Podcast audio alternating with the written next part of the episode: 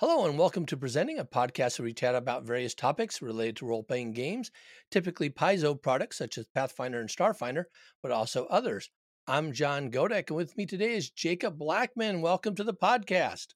Oh, thank you so much for having me. It's great to be here.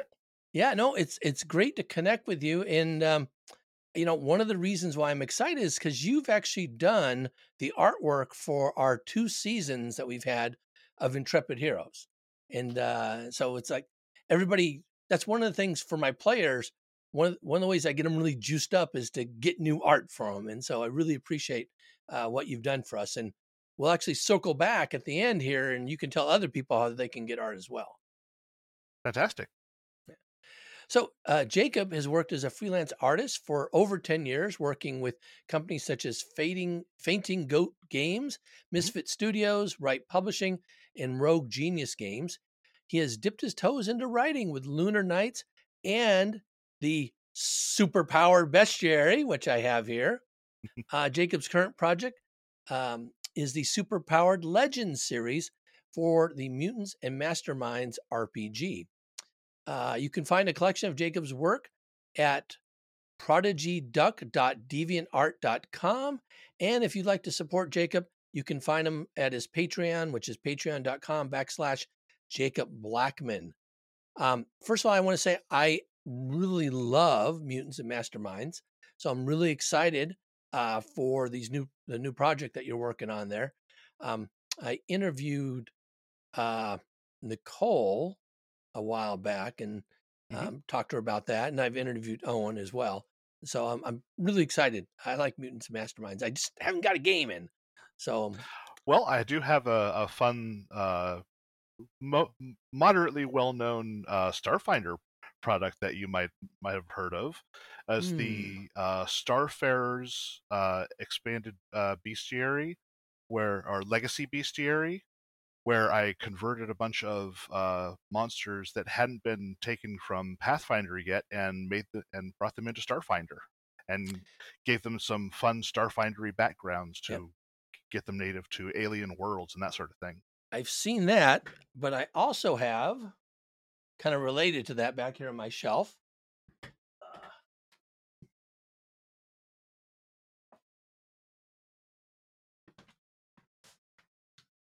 I believe this is your artwork as well in the Advanced Occult Guide So, absolutely. from uh, Alex Augunas Everybody Games.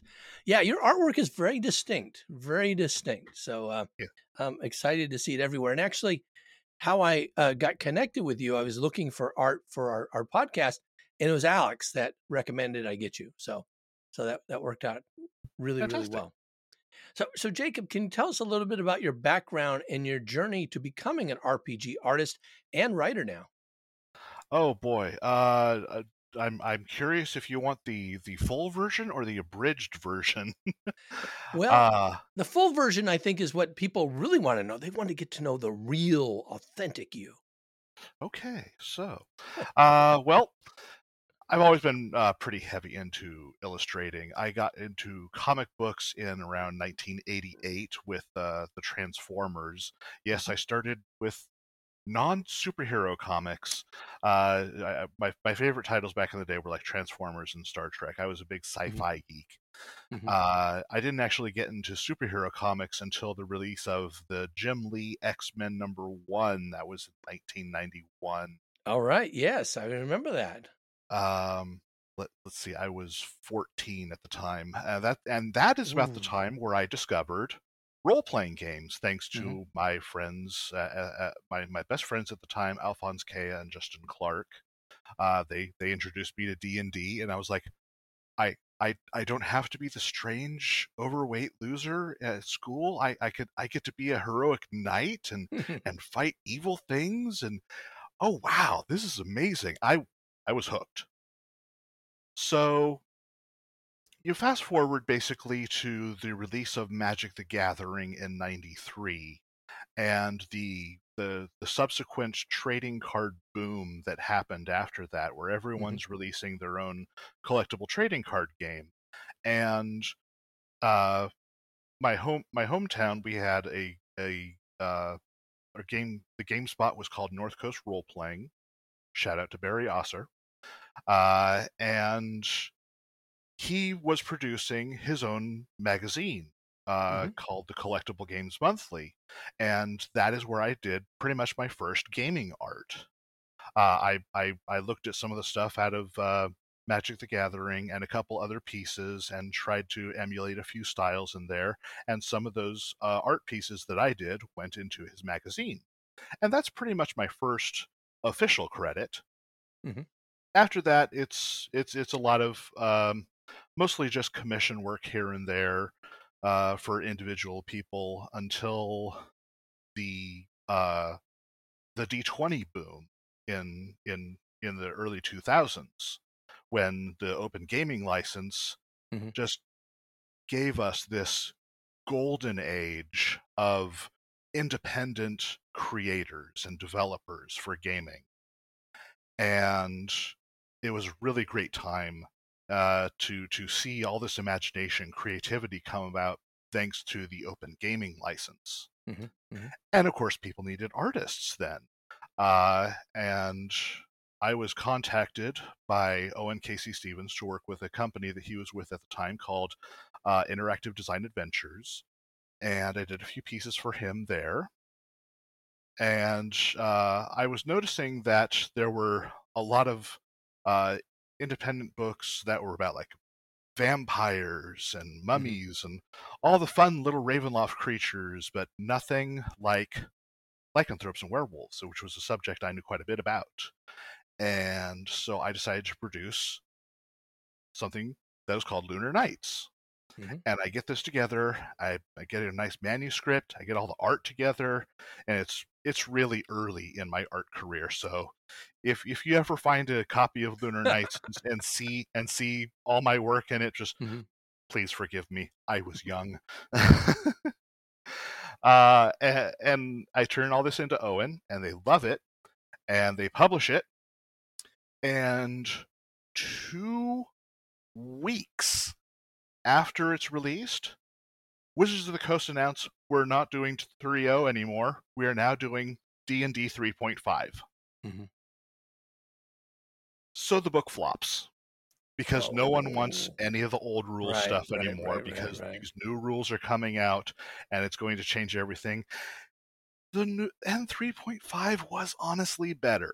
There, mm-hmm. they, the lot, a lot of yes. the changes they made really helped the system. There was a lot of broken stuff with 3.0. So unfortunately, my my first foray into game writing kind of flopped pretty hard. It received a couple of nice reviews, and I, I thank people for for for for picking up my product and and and, and giving me the reviews I did. But it is what it is. Uh, so again, we fast forward a couple of years. Uh, I'm mostly doing a couple of uh, couple of things here and there. I'm not really getting a lot of stuff in the gaming industry. Most of the stuff I'm doing is for individual people. Mm-hmm. And then I'm contacted by Mike Lafferty, uh, who at the time was working for a company called, I believe, Valiant Press, and they were doing some wow. superhero based adventures. Wow, yeah. And I start doing some work for them, and uh, I, I do I do some more work for them. Mike eventually leaves the company and forms his own company, Fainting Goat Games, and I continue doing work for him.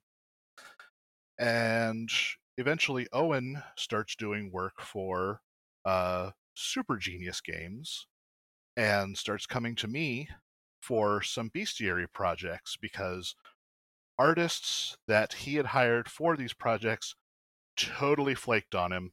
He knew I was fairly fast as mm-hmm. an artist and really needed work done this week. Mm, like wow. a dozen creatures in less than a week. Wow. I was like, I'll see what I can do, and I do it. They're very happy. It happens again like two to three weeks later, where the, where another artist flakes on them. They come to me asking me for asking me to do art. I get it done in this insane schedule, and I start becoming their go-to emergency artist. Mm, mm. Later on, they start coming to me for regular projects which I'm very thankful for, so I don't have to have the insane schedule. Yes. And uh, after, and that that pretty much continues for a while until the day Owen and uh, Steve Russell, uh, who has who has since passed on, uh, are are doing a podcast, and they're they're talking with some other artists about the, their favorite artists to work with in the industry, and my name gets brought up, and that weekend, I am pretty much working for like one or two companies to working for over a dozen RPG companies. Wow. On various different projects. Mm-hmm. I'm working for Christina Stiles. I'm working for uh, Adventure a Week. Uh, it, it just it blows up from there, and that is pretty much what I've been doing since then. Uh, I I I had I had a job, a day job dishwashing, and then one day Christina Stiles says, I'm going to hire you as the sole artist on this one project. What is your price for this many pieces? And it's like, oh, okay, if I'm going to be working on that many pieces, I'm going to need half up front because it's going to take me a long time mm-hmm. to do all that. She and she agrees. And with that money, I quit my job because it is more it is more money than I have ever had. Mm-hmm. Uh, and it allows it has since allowed me that freedom to be to move from part-time freelance artist to full-time freelance artist. That project, by the way, was um, uh, the Guide to Witches. Hmm. Uh, Strange Brew is what it was called. Okay. Strange Brew. Hmm. And yeah, since then I have been a full-time illustrator for the tabletop industry. I've worked on uh, a number of projects for, like I said, over a dozen companies, which for a lot of people is, is usually unheard of. The uh, most artists that I speak to work with maybe two or three, perhaps as many as six different companies. So the fact that I've had so many different people come to me for art has just been a blessing. It's it's been wonderful. I've worked on fantasy projects, sci-fi projects, horror, superheroes, uh, post-apocalyptic, post-apocalyptic and aftermath stuff, all sorts of different genres, and it's really helped me improve my portfolio. And yeah, that's where we pretty much find ourselves today. Uh, I'm I'm I'm continuing to work full time. Uh, I've managed to uh, not only do work work as an illustrator, but I've started doing more and more writing as well. Uh, I I pretty much specialize mostly in uh, things like bestiaries because I love monsters. I love working on monster projects. So mm-hmm. things mm-hmm. things like bestiaries and and NPC books. Those are my favorite things to do. Now, you don't have your own publishing company though, do you? I do not. Uh, everything I do has been through other companies. Uh, primarily when I'm when I'm doing stuff that are that are uh, that I write for, it's been through um, Rogue Genius Games mm-hmm. and Fainting Goat Games, with a couple of things through Misfit Studios as well, under mm-hmm. Christina Stiles. It just seems like um, one of the most expensive things for projects is the art, and you mm-hmm. have that. So it's like, man, you could be turning out all kinds of stuff yourself if you wanted to. So that's that's uh, it just seems like a great opportunity. It it is certainly fun, uh, and it and it's helpful, especially when when I'm writing a project and ha- having that knowledge of what I want the art to look like. Mm-hmm. I can do that. right, right. Now, now, how did you learn how to draw in the first place? I presume it was your your it's pencil or pen and ink, and mm-hmm. now you've transitioned to digital. Yes. So can you talk about how you learned, how you kind of got better at it, and then that transition? Absolutely. Uh, when when I first started, I, I I pretty much was have been drawing since I was a kid. I really got uh, known for it uh, when I was like seven years old. I, I I became I became that art kid uh, in school because I whenever I wasn't working on a school project or something, I was drawing. So um, and I think I think the the earliest drawing I can remember doing was a picture of Ultraman, who's Yeah. a very popular uh, Japanese superhero. He fights he Mhm. fights kaiju, and it was it was Yeah. it was a really really neat looking characters with his red and silver outfit. Yeah. yeah. Uh, so I, I really like the look of that and how how dynamic it was, and so that that was one of like I said one of the first pictures that I can remember doing, and with my love of things like uh, the Transformers and GI Joe and Robotech and all those amazing '80s cartoons, I was really inspired to to draw to draw more stuff like that. Mhm. And, and like I said, I didn't I didn't discover comics until I was like 11 years old four, and Mhm. 14. So I I didn't actually start doing anything like superheroes until much later. Now, have you had any formal training, or you're all self-taught with this? no, the, this is pretty much all all self taught. Uh, I had a couple of other artist friends who who showed me some of their techniques, and apparently the way I hold my pencil is weird because I, I I don't know how it's weird. It's just how I hold it. Yeah. Um, but yeah, uh, I I I started I started just regular pencil and paper, pen pen and ink. Uh, I read uh, how to draw comics the Marvel way. I had yeah, the videotape for it as well Mhm. with with Stan Lee and his exuberance, and he was just Mhm. fascinating. Uh, and yeah, I tried to emulate the styles uh, later. Later on, when I discovered comic books, I tried to emulate the styles of the artists who I really liked. And and you know, going into uh, the '90s, uh, the Mm. '90s boom of comic Right. books as an artist was a fascinating time because there were some really good artists uh, yeah, I got during really that era good in the '90s. and a couple of the really bad ones as well. Uh, so you had to you had to really be careful whose style you decided to emulate. Mhm, mhm. uh, and later on, I was gifted, thankfully, uh, a digital tablet, and I had already I had already had some experience working with Photoshop for uh, doing coloring and some some photo alterations.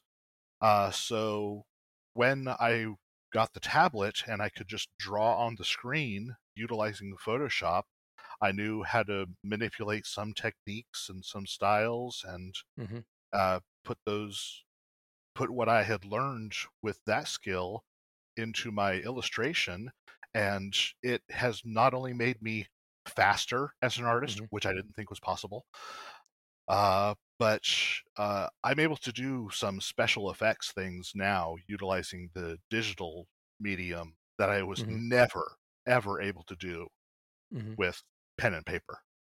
Like, uh, like some of the transparency stuff, I imagine, and things like that. Absolutely, yeah. The tra- yeah. the transparency background, uh, Mhm. you know, ha- the way the way you can the way you can make one layer uh tr- slightly translucent so you can Right. so you can give those ghosts effects you know i Mhm. can draw the ghost entirely solid Right. and then i just adjust that layer where you can see the background and everything behind the ghost and that suddenly makes it creepy Yeah, that's what I was just looking at for the uh, advanced occult guide. You know that there's this uh there's this ghost up here, and I'm thinking, yeah, that'd be really hard to do that translucent. I mean, you could do it, but it basically would be a line drawing over over something. So this is much more detailed. Uh, you mentioned so in the '90s you got into comic books, and you mentioned uh, Jim Lee in particular. Uh, do you have a favorite comic book artist? So I'll ask you that, and also you know, looking at your style and, and when you started, so you came in after Jack Kirby, which was a, you know, obviously a big Marvel guy. What's your thoughts on his style? So ask, tell me your favorite, then the, your thoughts on Jack Kirby. okay uh well my i would have to say my favorite artist all time uh, I have to hand that to Masamune Shirow, Hmm. who is the who is a, a Japanese illustrator who's the creator of uh, some amazing series like Appleseed, Dominion Tank Police, but these days uh, he's mostly known for Ghost in the Shell, Oh, okay. which right. is uh, he he he's he's very definitive in his cyberpunk style Mhm. and cyberpunk stories, uh, and he had a huge huge influence on Mhm. my art because I I, di- I discovered him really early in my uh, teenage years, and I I continue to collect his books to this to this day. He Mhm. he produces art books pretty regularly, and I continue to collect them. They're they're just amazing. Mhm. Um, as for Jack Kirby, uh, yeah, Jack Kirby is is an is an excellent artist, and he, you know, he he pretty much defined what it was to be uh, a a comic artist at the time. The fact that you you have to be quick, you have to be in, you have to be creative, Mhm. uh, you have to be able to work big, you have to be able to work small. He he he he he pretty much defined all that. But in in the same manner, I will also say that while I love Kirby for who he was and what he did, uh, I don't think his art is great. I think I think I he as an artist, I think he as an artist Yes. was Yeah. great. Yeah. But I'm not a big fan of his actual style Yeah. because if you look at his actual style, he, he's got the punchy things. It's like four tires Yeah. uh, Yeah. at the at the at the end of a lump. Yeah. In, in- instead of that that doesn't look- that doesn't look like a fist. That looks Yeah, like he doesn't four have a- he tires doesn't have a lot of of definition lump. in it. You know, uh, the reason why I bring it up is you know you, you mentioned uh, Jim Lee. Uh, I remember um, so Jim Lee, and then who was doing the early Spider Mans then? Um, Uh, that was Oh. um, McFarlane. yeah. Oh yeah. uh, McFarlane was doing Spider-Man at the time. Yeah. And so looking at those, I mean, that's it's such beautiful artwork. You know, Mhm. the the Spider Man, the new series they did that the first issue did. I have like, you know, they had like a gazillion different covers. I have all of them, you know, and all the different colors and things. And it's just so gorgeous. And I just look at that in contrast. I started collecting comic books in the early 70s. And so that was a lot of Jack Kirby influence, you know, for all those things. And then you would get, you know, through the 80s, every once in a while you get um like Neal Adams is a, a- an early comic book I artist that love Neil was Adams. really gorgeous. And so for me, I actually collected comic book artists. That's what that's kind of how I, you know, I collected a bunch of books, but then you'd get specific artists for things. So I was just kind of curious, uh, you know, the thoughts on it because I, I saw a, um, you know, Stan Lee did a retrospective talking about Marvel and start of Marvel, and he talked about the importance of uh, Jack Kirby and and what he did and everything. And I agree. I think he did a tremendous job there. It's just not a style now that I, that I find very appealing. You Mhm. know, so I was just kind of curious because I don't know. I don't know. I'm not an expert artist, so I thought oh, I'll ask somebody who knows. Um, so kind of speaking of uh, of the art you do, so you do a lots of different genres. Mhm. Um, does your style change each time you take on, you know, like some some of your westerns that you have, or when you're doing sci-fi, or or you're doing horror, or where you're, you're doing fantasy? Um, I I notice when I see see the different things you're working on, there's a lot of similarities. I'm just kind of curious how you frame or change your style to fit those contexts. Uh, my my style does change subtly. Uh, yes. Uh, I I do I do have and am known for a distinctive style of artwork, Mhm. and I try to I try to have that in uh, whatever project I do because people come to me for a reason. They want Mhm. that work. Uh, but yes, there there are there are differences that you that one needs to change their style based on the project that they're doing. Uh, I get some work for the old school uh, Renaissance RPG crowd, and in that in that context, they want the the black and white style art. Hmm. And Right, right, right. when when you're working black and white as opposed to color, which is my normal medium, you have to think much more about what the shading is going to look like the you Mhm. know the dark spots and the light spots and where uh, uh and all that sort of thing uh, and how uh, in, instead instead of instead of doing shading just in giant black blotches uh you know having the cross hatching or the or like the woodwork uh line strokes for Mhm. uh, that and that sort of thing uh, because that's that's the kind of art that people want to see for the old school style art, uh, for especially for the old school fantasy art. Uh, for you know science fiction, you want you want a little more you want a little more poppy. You want you want things bright and flashy, Mhm. uh, unless of course it's supposed to be one of those dark gritty gritty grim futures. Mhm. Uh, but but for but for my personal style of science fiction, things should be brightly lit and ha- and there should be light on the clothing and reflective panels Mhm. and pockets and and you know all that and, and gadgets and doodads that that people have so yeah it, it's it there there are changes that need to be done based on what project you're working on absolutely uh, and and how how your technology is going to look of course Right, right, right. Uh, can you tell us a little bit about superpowered legends that uh, that you're working on now and the kind of that series that's going on? Oh, absolutely. Uh, yeah, Superpowered Legends is my love letter to Marvel Comics.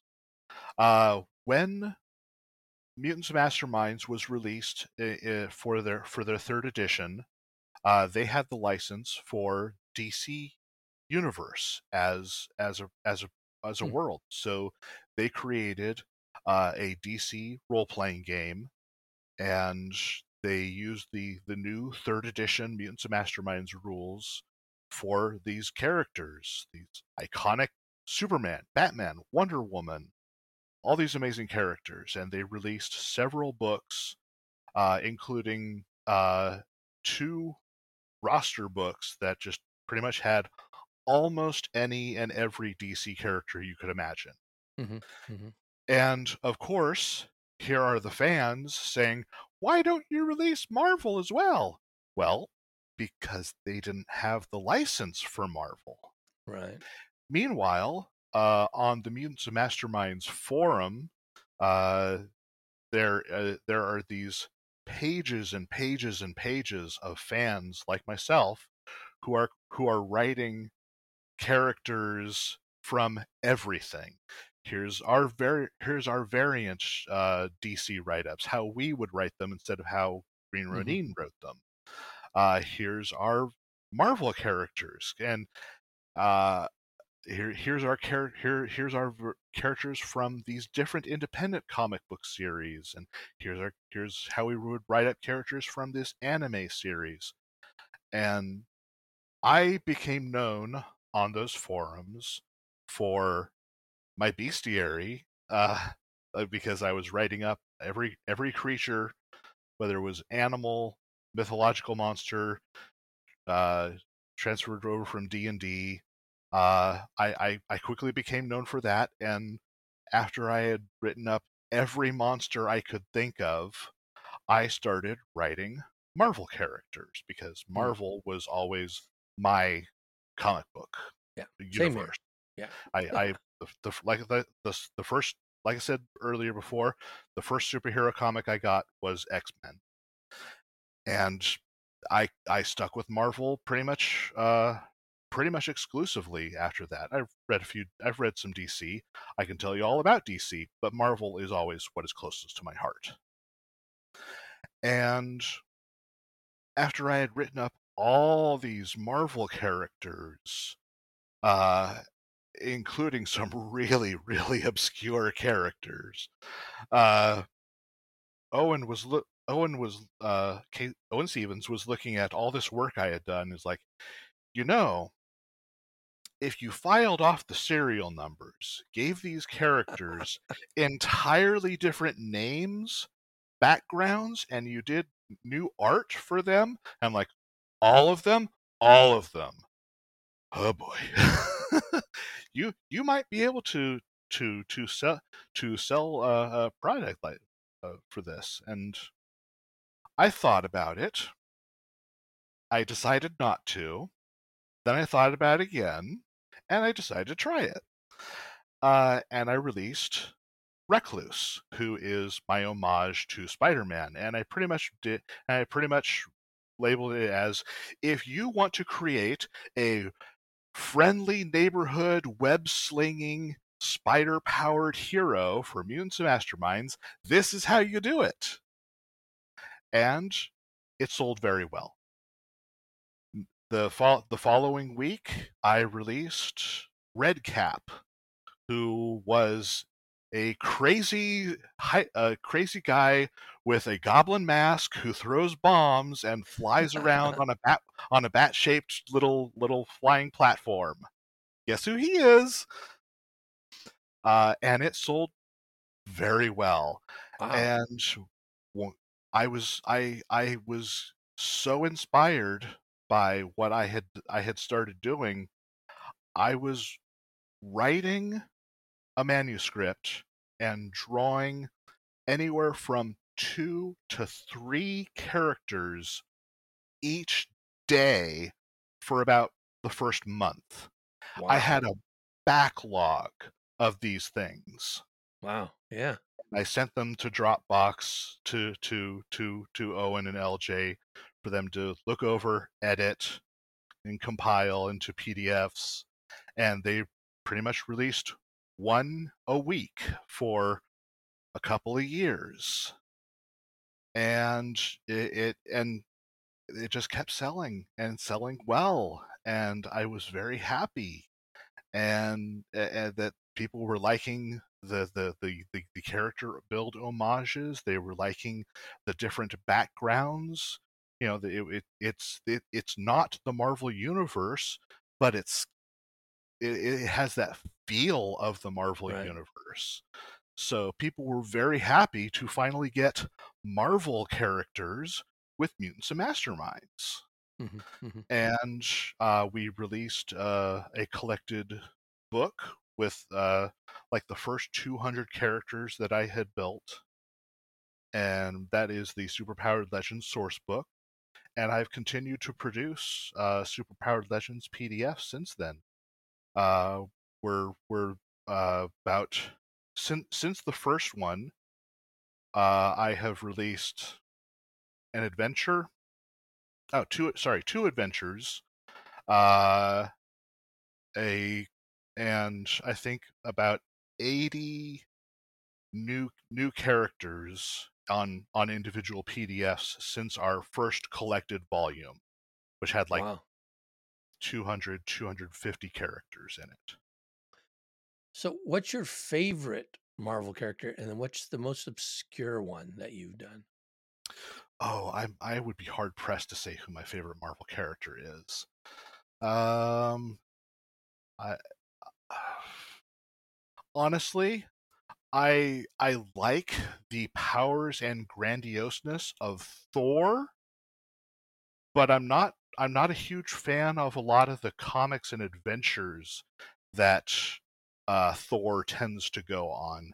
If if if I was a if I was a Thor writer, I would I might do different things uh, for him. I I just I tend to think Thor does too much in Asgard, you know, where mm-hmm. whereas mm-hmm. superheroes need to be in the public view. They need mm-hmm. to be doing they need to be doing things that that people can see them do whereas a lot of Thor adventures are in outer space or in yeah. Asgard or at, at, where where people don't know where he is or what he's doing. Mm-hmm. And this is one of the this is also one of the problems I have with with like X-Men is they are so insular. Yeah. It's like we're only dealing with mutant problems. Then you, then you're ruining the whole point of you being X-Men. The, the point of the X-Men is to be a superhero team in the public eye who are mutants to show that mutants are are good and and can use their powers for good. Whereas if, you, if all you're doing is handling mutant problems in your insular little circle, you have defeated the purpose. So, the, my little rant there. But yeah, Thor. I, I would I have to, I would have to say Thor. Yeah, yeah. I was I was just kind of thinking this question. I I like the X Men a lot. That I collected them a long time.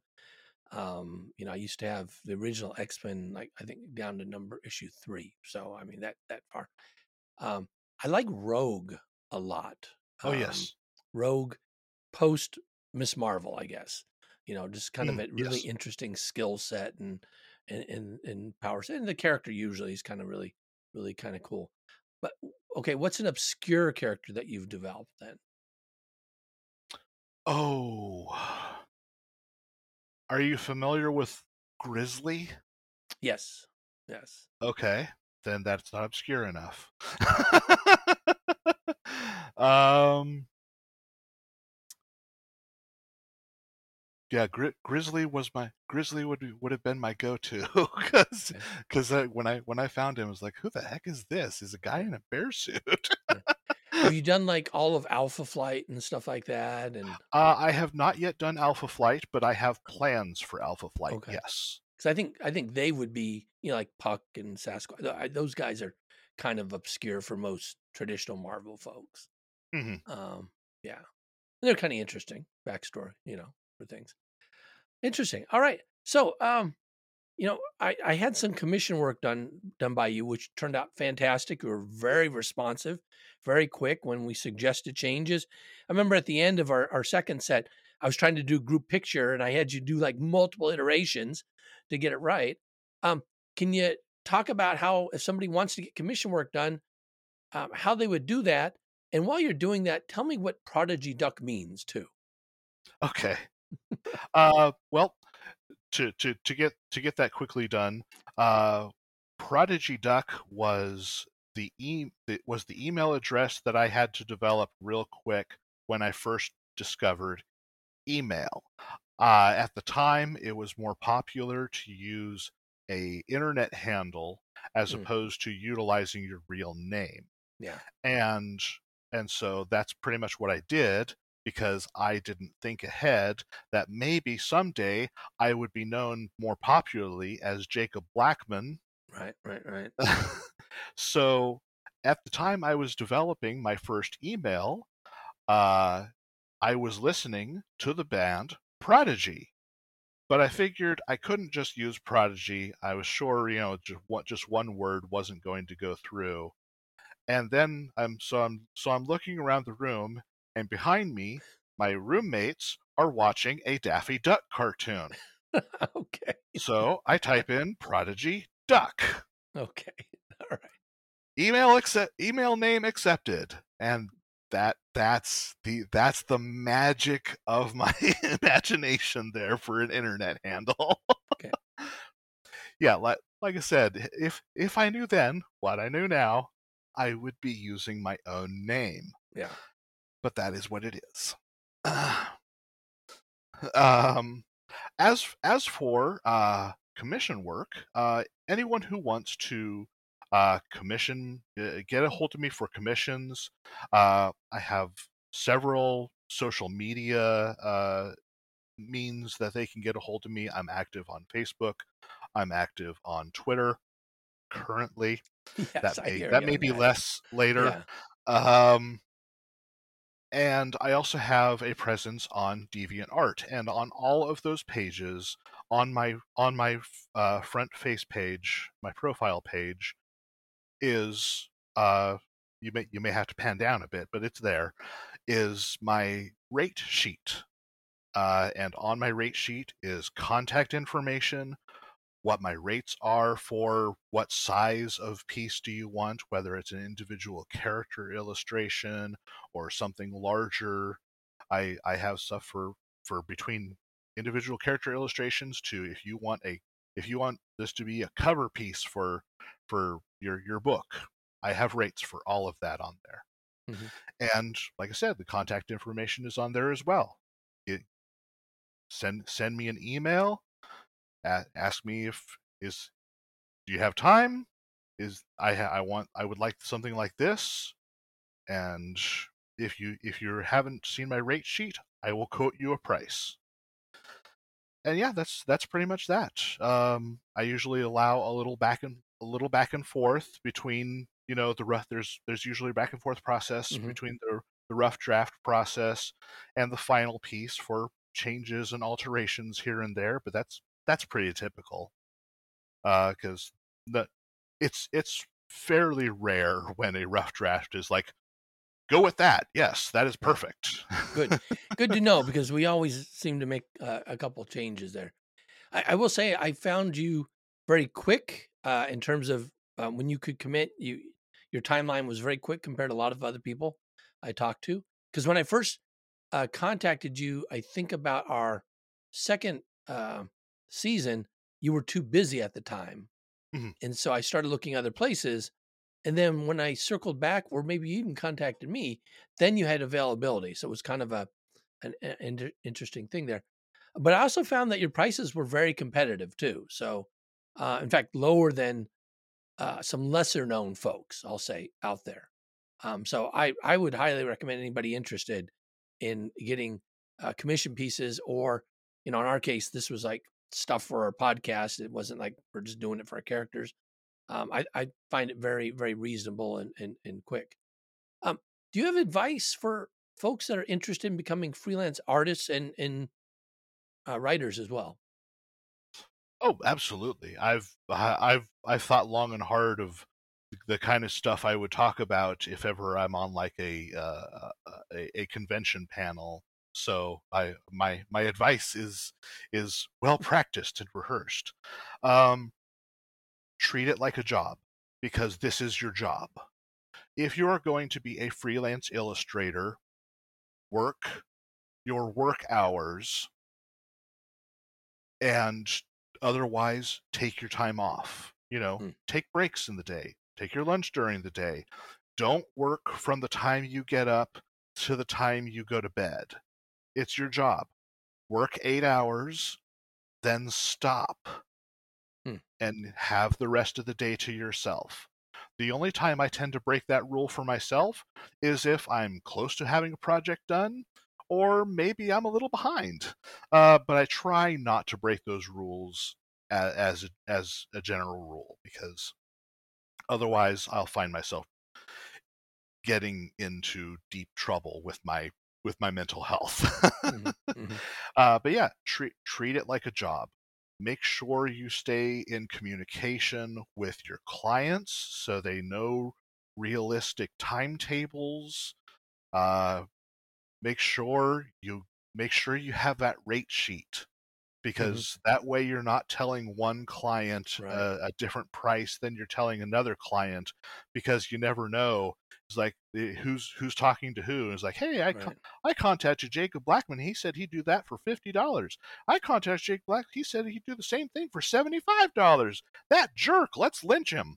You know mm-hmm. that sort of thing. Um. So yeah, make make sure you have make sure you have proper communication, proper channels. Um. Uh.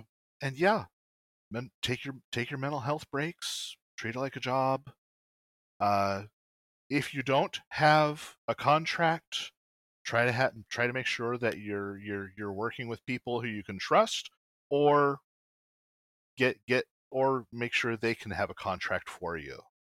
Uh, so so far i have been lucky with the people i've worked with there have been a couple of cases where i've done some pieces uh, without a contract and I've not received any money for, you mm. know, hundreds of dollars of work that I've done. Wow. Because they just took the art and left. We didn't have a contract and that there's nothing I can do about that. Mm-hmm. Mm-hmm. So be careful with who you work for. Um, and this is why and this is a, another reason why if i'm working on a particularly big project or if i'm work even if i'm working on a small project with some with someone who I'm not familiar with, I'll usually ask for half up front, Right. non-refundable, and I will specifically make that this is for my time that I'm going to be putting in. Mm-hmm. Whether you accept the final the, the rough draft or not, this is money I get to keep Mm-hmm. because I'm putting because that's that's the work I'm initially putting in. Yeah. No, I I, And I think that's a, a fair prospect. Yes. Um, yeah, that's that's that's that's mostly what I have i- i- in terms of advice for for for writers and artists. I have another question, and it's not on on the overview, but it's something I, I I've been thinking about and asking folks more often. How did COVID affect you and your work that you were doing? Oh, oh, uh, it it did. Um, staying indoors for long periods of time has not been great. Mhm. I I am in terrible physical shape because of because of COVID and uh, due to the fact that the weather has gone incredibly extreme uh, in s- in these post-COVID years. We're not post-COVID. We're still in COVID. Mhm. Um, I haven't been able to get out and exercise as much as I used to. Um, because either the weather's too hot or too cold, and so I can't get my my steps in. It's Mhm. very difficult to do that. Um, What about as an artist? as an as an artist, I hate to say it, but 2020 was one of my best financial years. A lot of people were, were having were having problems Hmm. uh, in in that year because they couldn't go to work. Meanwhile, I had one of the best years I've ever had. Yeah, I, I talked to a couple publishers, and they kind of said the same thing. They were they, they couldn't get uh, paper content. They couldn't get paper actually to publish Yeah. on, but PDFs. They Yeah. d- they just went through the roof because a lot of folks were at home. A lot of folks were playing games remote, and they needed content. And I that's why I was kind of curious to see if that kind of so those those folks were needing more art. Absolutely. Wow. Right. So what's uh what's next for Jacob? What kind of cool things are you working on now besides your superpowered legends that you continue to work on? Uh, besides besides that, I have a few projects uh, that I'm that I'm working on. Uh, there are some new projects that I'm that are soon to be released by Fainting Goat Games. Uh, there there were some fun games that were released by uh, by Bloat Games. Eric Bloat is an is an amazing game writer, and he writes fun games. These these games may not be complex or or or huge or tour de force world changing games but they are fun to play because just some some of the concepts like i'm i've been a huge transformers fan and there Mm. hasn't been a transformers rpg but he released a, a rpg called valor knights the electrocube wars and uh, me and Mike Lafferty of Fainting Goat Games ran with this. We produce our own, and because because Eric Bloat wrote it with an OGL, right. we started making our own characters. We started writing adventures, and so we have a Champions of the Electrocube War product out right now, which has a bunch of characters that we that we've written up, and we're about to start uh, releasing adventures that we've written for the Electrocube Wars. Uh, we're going to be doing we're going to be doing that soon. Uh, another uh, another game that uh, Eric Bloat wrote was "The Monsters Are Our Heroes," and this is where you're playing some of like classic Universal monsters: vampires, werewolves, the Invisible Man, Frankenstein's monster, Gillman. Uh, and you you are these creatures as player characters and you're fighting strange Cthulhu monsters and Mm. cryptids Mhm. and and uh, and others type of creatures like that mythological monsters the, like the children of the titans and and you're basically you are the things that go bump in the night that protect humanity from the worst things that go bump in the night From the real monsters out there. exactly. And I've written an expanded bestiary because uh, in his in his initial book, there's like maybe a dozen monsters in there. Mm, I wrote like three dozen, three, three, three or three or four dozen creatures. Gave gave made some new illustrations, and we're about to to release the Monsters Are Our Heroes expanded bestiary soon through Fainting Goat Games. Awesome. Um, besides that, let's see. Owen recently contacted me uh, with all the art that I've been doing for Inktober. I've been doing with based on the prompts for Inktober. I've been doing a lot of new monster art. So there, like, there's this new, new gargoyle piece that I did, and there's this bat monster and these pumpkin monsters and all these strange little things. And one of the, one of these days, the prompt was camping, and so I basically did a tent mimic. okay. But Owen contacted me and said, Do you want to do a series of monster products based on all these Inktober pieces you did? And I was like, honestly, yeah, I think it would be a fun Yeah. project. Just like ha- just like all these these fun little Halloween monsters would be fun to do as a bestiary. And it's like I can I I've become uh, familiar enough with like the fifth edition Dungeons and Dragons rules, and I already know things like Starfinder and Pathfinder One. I'm not big. I I don't really know the Pathfinder Two rules as big, but I could certainly do bestiary versions of these Halloween monsters Mm, for at least mhm. those three systems that I'm Right. familiar with. And Owen says that's that sounds great, uh, and I might I should be able to find people who could do conversions for like Pathfinder two, maybe like Savage Worlds, Mhm, other and mhm. some other things. I was like, that sounds like a fun project. So that's something that we're thinking about doing right now. Nice. Well, it sounds like, um, in addition to your day job being an artist, you have a whole lot of other stuff going on as well. Yes, that is that is certainly the truth. Well, thanks, Jacob, for taking the time for joining us on the podcast. It's been a real pleasure having a chance to talk with you and get to know you better. Thank you for having me. This has been great.